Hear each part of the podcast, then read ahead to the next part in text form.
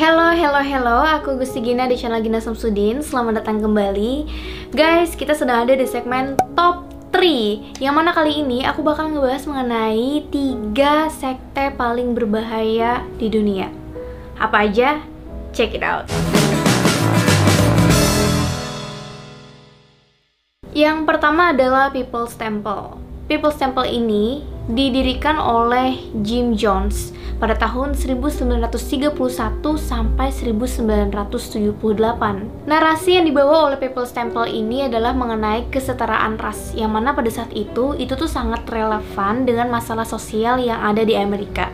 Sehingga banyak sekali orang-orang yang bergabung dengan People's Temple. Kemudian yang menjadikan People's Temple ini menjadi perhatian internasional adalah kejadian Guyana yang mana kejadian itu adalah bunuh diri massal yang dilakukan oleh member People's Temple. Setidaknya kejadian bunuh diri ini menewaskan 909 orang dan beberapa di antaranya berhasil selamat setelah sekarat. Mereka semua ini bunuh diri dengan cara mengkonsumsi racun sianida. Mirisnya lagi, kebanyakan di antaranya adalah anak-anak yang dicekoki racun sianida dan obat penenang. Sebenarnya kejadian bunuh diri masalah ini adalah puncak dari kekacauan yang dialami People's Temple sendiri. Yang mana pada awalnya kan banyak sekali ya anggota yang mengikuti Jim Jones. Tapi seiringnya waktu mereka merasa ada semacam ketidaksesuaian dengan harapan mereka. Apalagi mereka dijanjikan tanah surga. Di sisi lain juga ada banyak sekali pemberitaan dari media mengenai isu penipuan dan penculikan yang dilakukan oleh People's Temple. Kemudian ada juga pengkhianatan yang dilakukan oleh para anggota People's Temple. Nah, hal ini membuat pemimpinnya si Jim Jones ini kelabakan sampai dia parno. Hal ini juga yang membuat Jim Jones membawa para pengikutnya untuk berpindah-pindah. Awalnya pindah ke California Utara, terus ke San Francisco, dan terakhir ke Guyana. Padahal menurut berita ada banyak sekali member yang tidak mau bunuh diri. Akan tetapi mereka itu dijaga oleh para penjaga bersenjata. Apabila mereka tidak mau bunuh diri dengan racun sianida, maka mereka akan dibunuh oleh para penjaga. Yang kedua adalah Om Shinrikyo. Sekte ini berasal dari negara Jepang yang dipimpin oleh Shoko Asahara. Dia mengaku sebagai Kristus dan menyebut dirinya sebagai domba Tuhan. Dan Shoko Asahara ini juga mengklaim kalau dia itu bisa melayang, bisa memprediksi serangan nuklir, bisa memprediksi kiamat dan juga perang ketiga. Markas dari sekte ini ada di kaki Gunung Fuji dan mereka menggaungkan konspirasi hitam yang mana mereka itu menggabungkan agama Hindu, Buddha, dan Kristen, lalu menjelma sebagai sekte berkedok agama baru. Anggota sekte ini sangat yakin kalau dunia akan segera hancur, alias kiamat.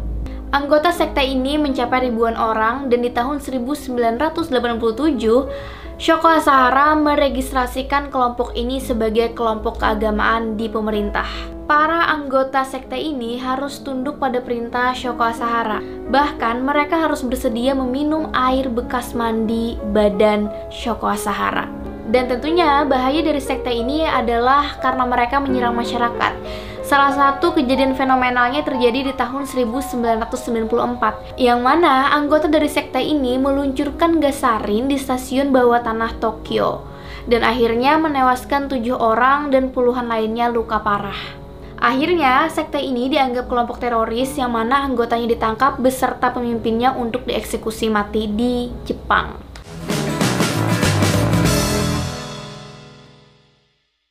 Yang ketiga adalah The Ku Klux Klan merupakan sekte ekstremis Kristen yang ada di Eropa dengan anggota 4 juta orang.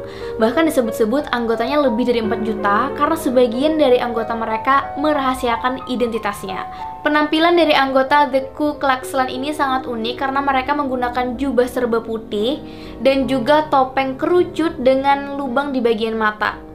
Pada awalnya, anggotanya ini hanyalah warga sipil biasa, tapi sekte ini terbentuk setelah adanya perang sipil di Eropa. Kelompok sekte ini biasanya menekan orang-orang yang bertentangan dengan keinginan mereka. Makanya mereka tidak segan-segan untuk menculik dan membunuh orang-orang tersebut tanpa belas kasih. Biasanya target mereka itu adalah orang kulit hitam orang Katolik dan juga orang-orang penting pada kelompok minoritas yang ada di masyarakat.